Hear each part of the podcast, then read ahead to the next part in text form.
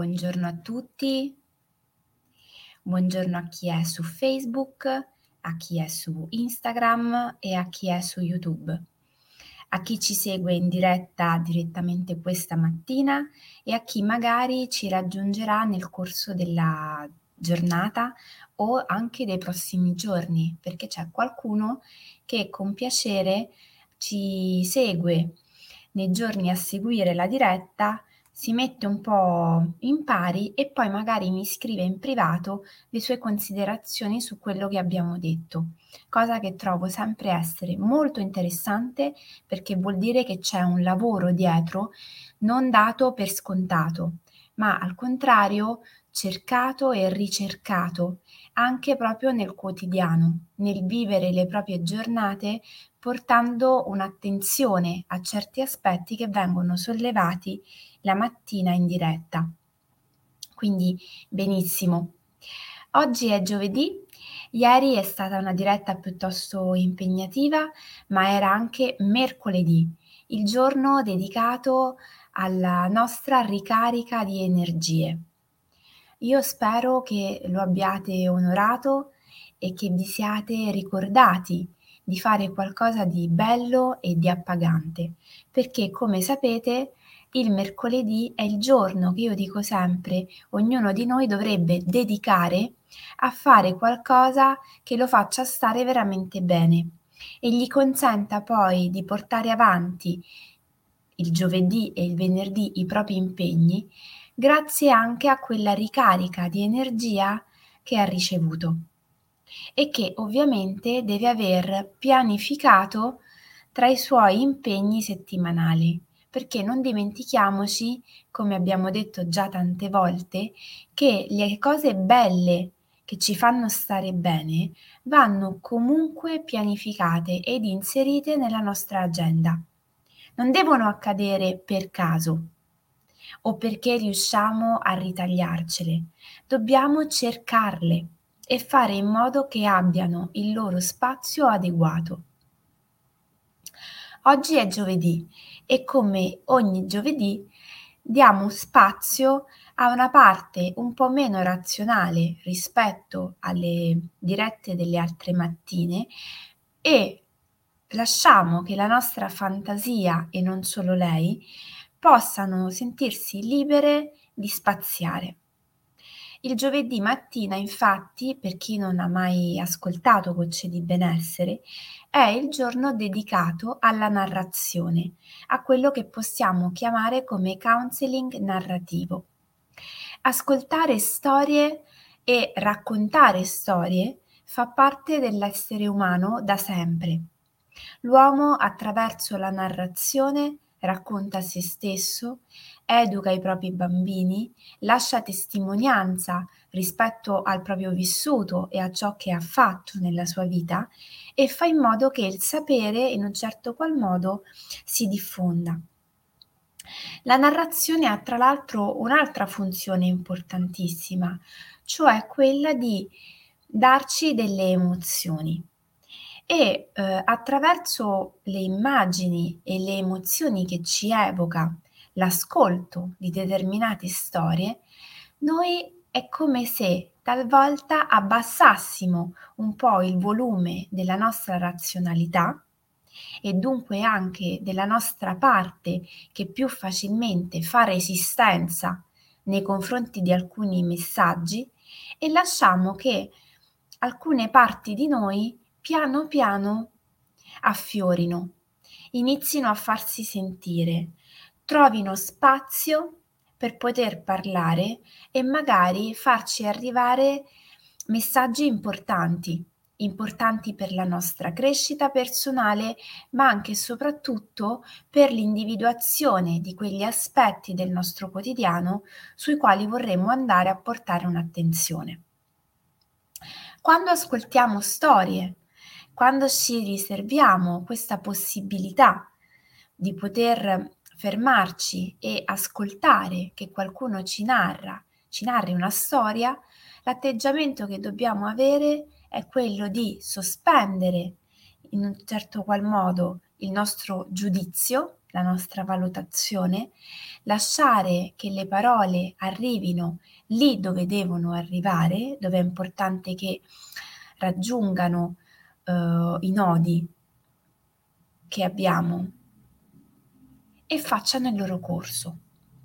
Io suggerisco sempre una postura vicina a quella della meditazione, schiena eretta, lontane le distrazioni, spalle morbide, braccia rilassate, occhi chiusi o socchiusi davanti a noi a puntare un punto sfocato di fronte a noi. L'attenzione deve andare al nostro respiro, che deve essere naturale, ma possibilmente mh, mm, effettuato solo ed esclusivamente attraverso il naso, sentendo proprio come quest'aria che ci attraversa penetri le nostre narici a una temperatura e poi si muova all'interno del nostro corpo cambiando la temperatura perché avviene uno scambio. Man mano che respiro mi rendo conto anche se ci sono tensioni nel mio corpo, pensieri che arrivano, emozioni che sopraggiungono e guardo questo processo in divenire solo ed esclusivamente come se io fossi l'osservatore di me stesso. Non giudico, non valuto, non mi interessa dare una giustificazione. Osservo e prendo nota. Alcuni passaggi della nostra vita non sono da giudicare, valutare, spiegare, sono semplicemente da osservare e da digerire. Quelli più pesanti impiegano più tempo. E noi dobbiamo supportare il processo digestivo come se avessimo mangiato un po' pesante, senza stressarci troppo. Oggi la storia che andremo ad ascoltare è di Tolstoi, può essere raccontata anche ai vostri bambini perché è assolutamente alla loro portata. Ma in questo caso, ehm, se fa un effetto ai nostri bimbi, lo fa ancora di più su noi adulti. Quindi non ci irrigidiamo per questo ma piuttosto cerchiamo di andare a leggere come al solito tra le righe, negli spazi vuoti. La camicia della felicità. C'era una volta un re che si ammalò di malinconia. Ogni giorno si sentiva più triste e sembrava che niente al mondo fosse in grado di farlo sorridere e sentire meglio. Un re così era davvero una disgrazia per i suoi sudditi e anche per tutto il regno. Tutti erano preoccupati per il fatto di avere un sovrano che era sempre infelice e musone. A dire il vero, il poverino, il re, cercava da tutti aiuto, supplicava chiunque incontrasse lungo il suo cammino, affinché potesse dargli un certo ristoro o aiuto nello sconfiggere quella grandissima tristezza e malinconia che avvertiva nella sua vita. Bisogna che gli si racconti una barzelletta, diceva qualcuno. Qualcun altro pensava addirittura di fargli il solletico, come se potesse in un certo qual modo alleggerirlo. Ma in realtà le barzellette non lo facevano sorridere e neanche il solletico lo alleggeriva del suo stato d'animo. Qualcuno così decise di chiedere aiuto al grande vecchio della montagna. Forse lui conosce un rimedio che noi ignoriamo. Il grande vecchio era un venerabile saggio dalla lunga barba bianca che viveva solitario dentro una grotta alla richiesta che gli venne sottoposta dai sudditi del regno, il saggio rispose occorre trovare la camicia della felicità e far sì che il re la indossi. Sarà sufficiente una sola volta affinché lui possa così sconfiggere la sua malinconia e la sua tristezza. E dove la troviamo? Semplice. Sarà indosso a un uomo felice. Quando lo incontrerete, ditegli semplicemente di togliersela e di donarla al re. Poi avverrà il resto. Ecco che così i sudditi e tutti gli uomini del regno iniziarono a fare una ricerca, una ricerca anche piuttosto approfondita su chi potesse avere la camicia della felicità da donare al re. Ma per quanto si sforzassero di cercare in ogni dove, gli uomini e le donne che incontravano non erano altre che uomini e donne infelici anche loro chi si lamentava per il proprio lavoro, chi si lamentava per la propria famiglia, chi era musone perché pensava di non guadagnare abbastanza, chi sentiva di essere infelice perché sfortunato o perché aveva ricevuto una serie di disgrazie. Insomma, non riuscivano a venirne a capo. Un giorno era prossima l'ora del tramonto e uno dei giovani principi del regno stava rientrando dalla campagna all'interno della reggia. Tutto preso dai suoi pensieri, completamente assorto, sentì pronunciare queste parole. Oh buon Dio, grazie, grazie per quello che mi hai dato. Ho lavorato la terra e ne ho raccolto i frutti. Li ho mangiati con i miei figli, con mia moglie, siamo stati bene, felici. Io nei loro occhi vedo il colore del cielo e so che fra poco dormirò su quel giaciglio di foglie così morbido che mia moglie ogni sera mi sistema prima di andare a coricarmi. Sono felice, mio buon Dio, e io di questo ti ringrazio. Il principe, come se si fosse improvvisamente destato da un lungo sonno, alla parola felice ebbe un sussulto. Lo aveva sentito veramente? Veramente quell'uomo aveva pronunciato quelle parole? Il giovane corse immediatamente nella reggia, fece riempire due sacchi di monete d'oro, prese altre ricchezze dal regno e tornò precipitosamente dal contadino. Buon uomo, ti do tutte queste ricchezze, queste monete, e se vuoi, se te ne dovessero occorrere, te ne darò delle altre. Ti farò vivere a corte, farò quello che tu mi chiederai, purché tu mi possa dare in cambio la tua camicia. Occorre farla indossare al nostro re, così che si interrompa questa terribile fase della sua vita, malinconica e triste. Ma che non hai capito? Rispose e continuò il principe, perché l'uomo così sembrava completamente smarrito. Si sbottonò la giubba, pronto a fare quello che gli era stato richiesto. Ma quell'uomo non aveva alcuna camicia sotto la giubba. E così il principe se ne dovette andare. Triste, senza aver potuto aiutare il suo re.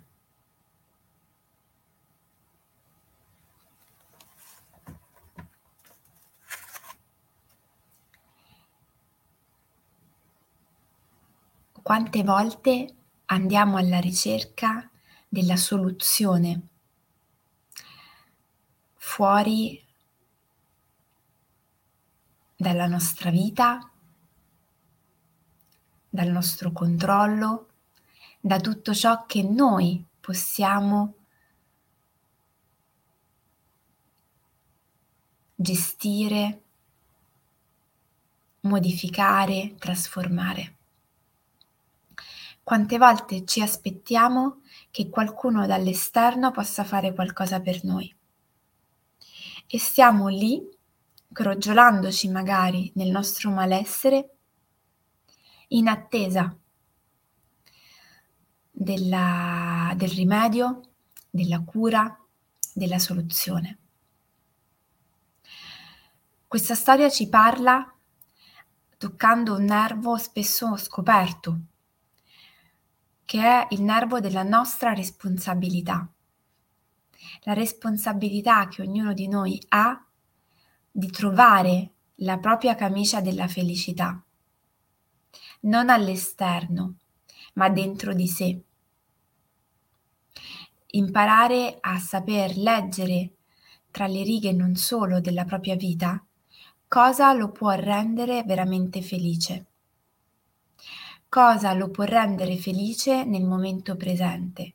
Perché se io continuo ad affidare a qualcosa di esterno, e nei giorni scorsi parlando di obiettivi lo abbiamo ripetuto più volte, la mia soddisfazione, la mia realizzazione, la mia serenità, ecco che sarò condannato o condannata a vivere una vita sempre cercando e allo stesso tempo anche rimandando la mia serenità e il mio benessere.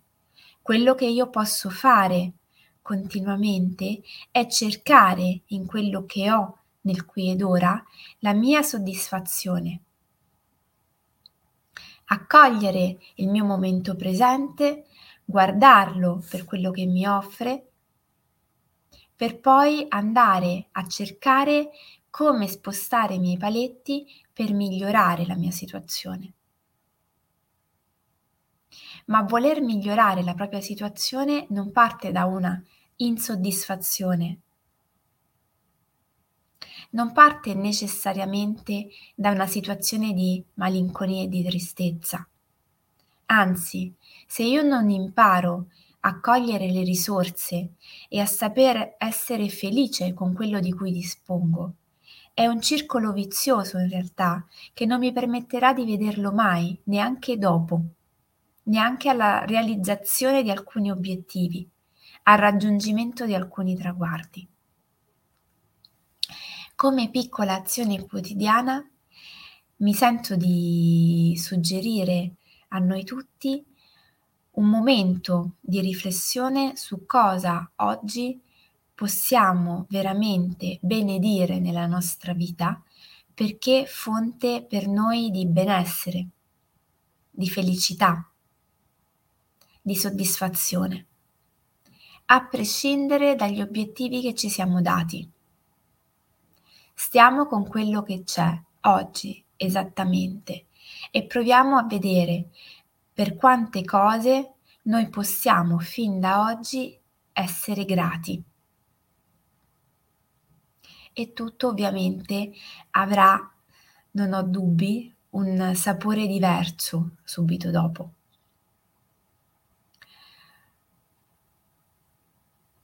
Per qualunque riflessione, per qualunque condivisione resto a disposizione. Vi ricordo l'importanza anche di condividere, se ve la sentite, la vostra esperienza nelle chat, nei commenti, sui vari social perché è un modo per mettere in circolo buona energia e il vissuto di ciascuno di noi. Al termine delle storie, dopo che abbiamo ascoltato una narrazione, può essere anche utile fermarsi un istante e scrivere una frase o una parola che ci è rimasta da questa esperienza, un po' come se fosse un titolo per la nostra giornata quella che andremo a vivere o per il tempo della giornata che ci resta da vivere se la ascoltiamo in un altro momento. Vi ricordo poi l'appuntamento il 24 gennaio presso i Giardini del Tè, ci sarà una cena degustazione guidata da me con la collaborazione di Cecilia, che è la titolare di questo delizioso locale.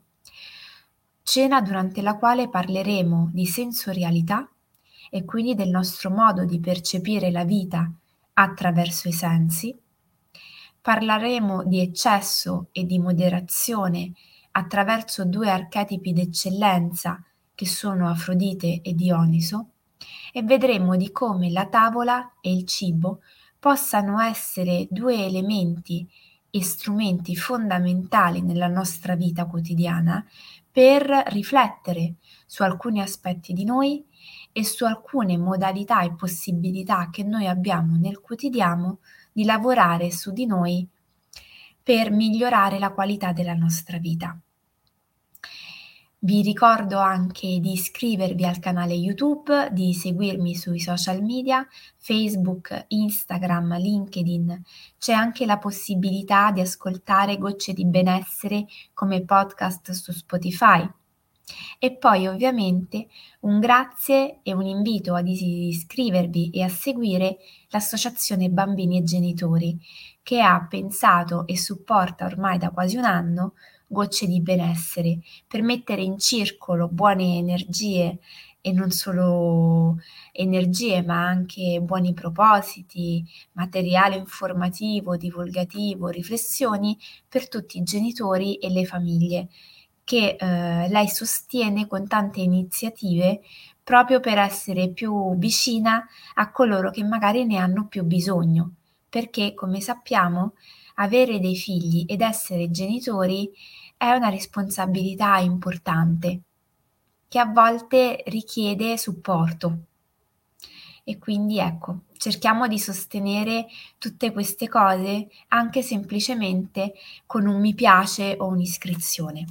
Buonissima giornata, ci vediamo domani mattina alle 7.